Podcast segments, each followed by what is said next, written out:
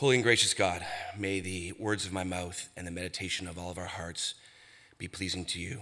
We thank you for this glorious day and this glorious piece of creation in which to worship you. Amen. So, this week, our scripture is a section from the uh, Gospel of Mark known as the Little Apocalypse. So, in preparation for this sermon, I went to Google and I typed in the word apocalypse. And then I clicked the news button to see if any headlines contain the word this week. And of course, in our apocalypse obsessed culture, uh, it didn't disappoint. Here's a small sample. A Toronto Star article talked about how the new dance show grand finale brings humor to the apocalypse. Uh, a, Forbes, a Forbes article was titled How Britain's Shopping Centers Can Survive the Retail Apocalypse. I take it that's because of people shopping online or something. A CNN headline read In California, the apocalypse keeps getting worse. An article from Live Science instructed readers on how to farm during a zombie apocalypse. There was an article about a new Australian play called The Hamlet Apocalypse, about a group of people staging the play Hamlet on the eve of the apocalypse. There were several articles. By the way, this is just one day this week. I just typed it in, boom. You know, this is not, I wasn't even searching for these. It's all, it just was there.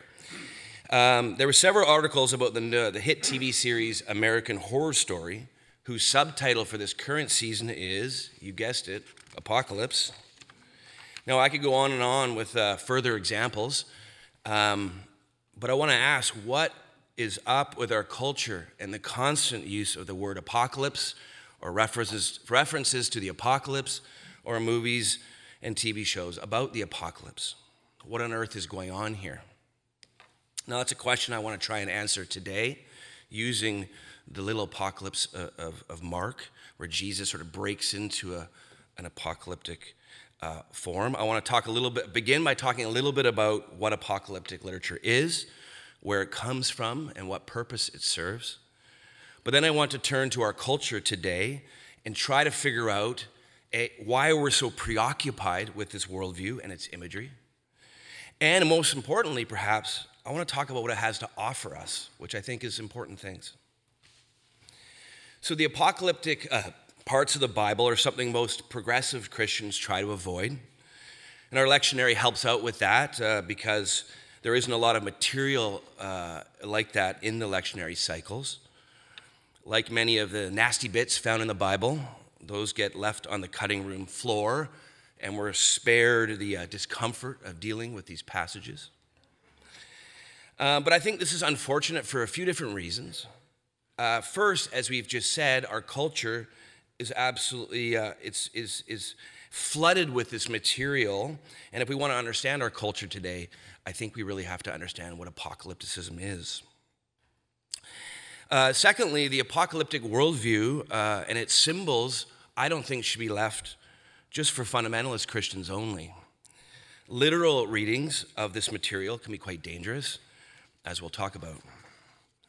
And lastly, as I said, apocalyptic literature and its worldview can be a very useful and powerful tool for us in our spiritual lives, living in the world, or our, our lives as a congregation. So let's just take a little bit of a look at what it is so that you might understand what I mean by that statement. I'm sure, uh, ah, you know, I want to say something else before my sermon. Uh, it's amazing to be here in this place where uh, Ryan and Ingrid are here. They're two of the the, uh, the best young ministers probably in the United Church, definitely in BC Conference. And it's amazing you have two in one place. So Ryan's probably taught you a lot of this, or they both have, but maybe it'll be a refresher for some. Um, apocalypticism is a literary form that had its beginnings in, Ju- in Judea in the second century BC. It comes out of the Jewish religion. Now, at that time, a king, a Greek king named Antiochus IV, was powerfully oppressing the Jews. The Greeks had taken over the region during the conquest of Alexander the Great, and uh, Alexander's generals had ruled the region uh, as kings after Alexander died. And for the most part, they let the Jewish people maintain their religious identity and their cultural identity. But this Antiochus IV uh, was a violent despot who had different plans. He outlawed Jewish religious rites and traditions and ordered the worship of Zeus as the supreme god. Now, this is a time of deep ang- anguish and crisis for the Jews. And it was out of this cauldron uh, that, that, sprang this new form of literature in, in book of Daniel and book of Enoch and stuff like that. So the apocalyptic worldview goes like this. Here it is in a nutshell. You might, you might, this might spark some, I've seen some movies like that. Here it goes. There's a great battle between good and evil raging in the cosmos. And right now, we live in a time when evil is winning.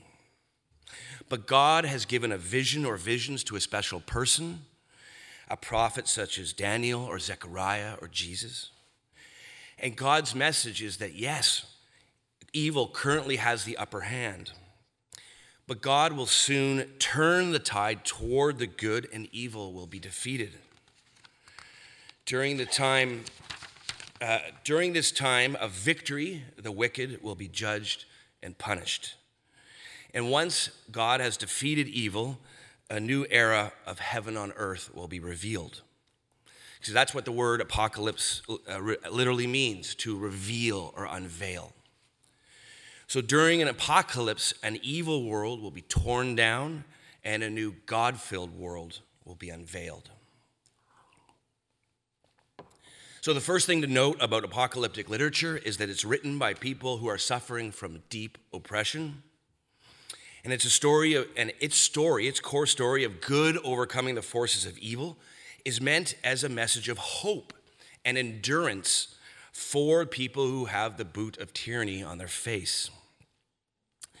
Now, this is why uh, uh, it is also why much of its language is coded language. Apocalyptic literature has uh, all kinds of, it's full of great beasts with many heads and other fantastical creatures. And there's all these visions of uh, suns falling from the sky and all these kind of amazing uh, um, natural uh, phenomena. Now, these, these great beasts that are often in it, uh, they're often veiled or thinly veiled references to the current power structure that's oppressing the people. It would be too dangerous to criticize these things openly, so the criticism must be coded, hidden from the authorities in plain sight. The book of Revelation, for instance, which is a fierce critique of the Roman Empire, probably the most political book in the Bible, contains characters such as the dragon, the beast from the sea, the beast from the earth, and the whore of Babylon. By the way, heavy metal music loves these images. Me and Ryan laugh all the time because you know heavy metal incorporates everything out of apocalyptic literature. You find all these characters on albums. Anyhow, so these creatures, uh, not only these uh, creatures directly referring to distinct parts of the Roman system of domination, what they're meant to do is to reveal the true face of empire as monstrous, rapacious, violent, and deceitful. So they, they serve as shorthand for the kind of forces that are uh, destroying the world of the writer. So, apocalypse, as a recap, apocalyptic literature is written by oppressed people to inspire hope in a seemingly hopeless situation. And it uses coded language to criticize those who are doing the oppressing. Now, it should be said that this form of literature, as I said, began with the Jewish religion but in the last 2,000 years, it has spread to many places and religions across the earth. Many peoples who have found themselves in a seemingly terminal uh, stage of oppression, oppression have produced literal, literature or movements that repeat all of these forms that we just talked about. It's gone viral, we might say. So, for one example, uh, take the ghost dance movement among the Native Americans in the 19th century. Um, the takeover of the western United States by settlers and by the US military was rapidly threatening to destroy many native bands. And within this situation of crisis, a man named Wovoka of the Paiute peoples claimed that he'd had visions. And in these visions, he was told that the proper practice of the traditional ghost dance would reunite the living with the spirits of the dead it would bring the spirits of the dead to fight on their behalf. It would make the white colonialists leave. and it would bring peace, prosperity, and unity to Native American peoples throughout the region. So that sounds pretty familiar. Now, that apoc- particular apocalyptic movement failed, as many do. Sometimes the powers that be are just too strong to be resisted. But if you're going to put up a, a last stand, uh, apocalyptic imagery can inspire courage and endurance in those who are fighting for their lives. Its vivid and often spectacular imagery can reveal the true face of one's rulers, especially to people who have been indoctrinated otherwise, and jolt people into action against them. But it can also importantly inspire hope, as I've been saying. That's the point of apocalyptic literature. It was never to scare people like we see today so much, to scare people with terrifying end times predictions that we see in 20 movies a year. That was never the point. Its purpose is to proclaim the message that all of the prophets of the tradition proclaim that even in the midst of darkness, God is still creating. That God is with us even in times of great upheaval and destruction. That the forces of evil do not have the last word. God has not abandoned us. The good will eventually triumph. Do not lose hope. God is with us. That's the message. And I think it's an important uh, time in history for us to hear that message because I don't need to tell anybody in this room we live in very troubled times. Which brings me back to the earlier question why is there so much apocalyptic imagery in our era? And I think there's two main reasons for this. The first and probably more core one is that we live in a time of civilizational transition. It's a clunky phrase, it's true. I don't know what else to put it. Civilizational transition. And it's basically what we're living through. We live in a time when the global modern world system that was built on science and industrialism and capitalism is no longer stable. And there are many reasons for this. Part of it is the rampant inequality that's been baked baked into the system over time. Some of it is the corruption of big money in government and our politics. And part of it is the environmental costs of this system are just becoming too burdensome. So it can't continue in the way it's been going. Now, when a system like this global world system moves, any system, but in this case, the global world system, moves out of a state of stable repetition and into this phase of flux, a lot of chaos comes into the system. It's a time of great chaos. Uh, there are wild fluctuations and there's weird happenings that have never been predicted. And don't you feel that right now? I mean, how how weird and odd and uncanny is this time we're living in? It's, um, it's very different than the relative stability of the post war decades or the 70s and 80s that I grew up in. It's a pretty crazy time. So we're definitely in a, in a serious moment of flux and uncertainty, and I think most people can feel it in their bones. So I think this is what's spurring a lot of the obsession with apocalyptic imagery. Our world is literally ending, and another one is being will eventually be unveiled. Uh, it doesn't help within this whole situation that many people today read these apocalyptic texts literally. So this has been a problem for 2,000 years, really. Something weird happens in the skies like a comet, and people scream that the apocalypse is upon us. For 2,000 years, people have been trying to find out who the Antichrist is or who the beast from the book of Revelation is. Oh, it's that king or the Pope. The apocalypse is upon us. And people like Luther, Calvin, they all did this. But that's a bad use of these texts. As we said earlier, apocalyptic texts, apocalyptic texts, excuse me, let me back up. Apocalyptic texts are not maps of future events with us as detectives trying to figure out, you know, what to spot the signs and symbols. Happens all the time, by the way. We have a blood moon orange we had a couple months ago. There's preachers from the south going, it's it, we're here, the end times. No, that's not the point.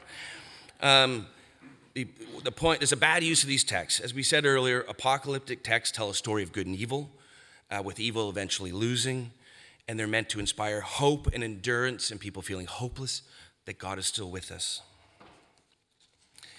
So, people reading the text literally are not helping the situation, especially in our time of chaotic transition. These two forces are mixing together to create quite a cauldron. Now, is there any good news in all of this? Is there anything to be hopeful in a time which I think is generally producing fear and anxiety in most of us. I think there is.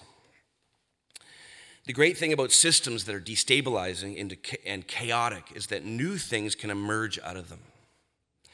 Systems that are no longer stable look for new forms of order so they can become stable once again. So, a time of destabilization is actually a time of great creativity and where newness is possible, true newness. It's a time where we can speak about things we're normally not supposed to speak about. It's a time when progressive experiments in medicine or agriculture or education can be tried and implemented because the old forms are breaking down and the system gets desperate for new ideas. And in this time of flux and chaos, individual actors can make a big difference. In a system that's really stable and plodding along, creating change is actually really hard. If things are working, the system doesn't want to hear it. But when things are broken and sliding in all directions, like they are now, the system becomes very open to things that can help it survive. So please, I want everyone to know that everything you do in this period, everything we do in this period matters greatly. The biggest thing is not to give in to the fear and to instead be that force of love. The love that we bring into this world will deeply affect how this story unfolds and where we go from here. So let's be that force of love together. What gets unveiled will have a big, be greatly affected by us. So, friends, I think we actually live in a time where great things are about to happen. Despite all the madness and the chaos, I truly believe we're in the middle of, of a great awakening, a great turning, and that a new and more just world is about to be unveiled. We're in the middle of an apocalypse now. I think we just need to stay tuned and bring our best to those around us. And it's Jesus is always reminding us, and Jesus always reminds his disciples don't be afraid. Don't be afraid. He's always saying it to me. He comes back. Don't be afraid. Don't give in to the fear and division. God is creating now, even in the midst of this darkness. God is doing a new thing still now. And what will be revealed on the other side of this tribulation, I believe, will be glorious. Maybe so. Amen.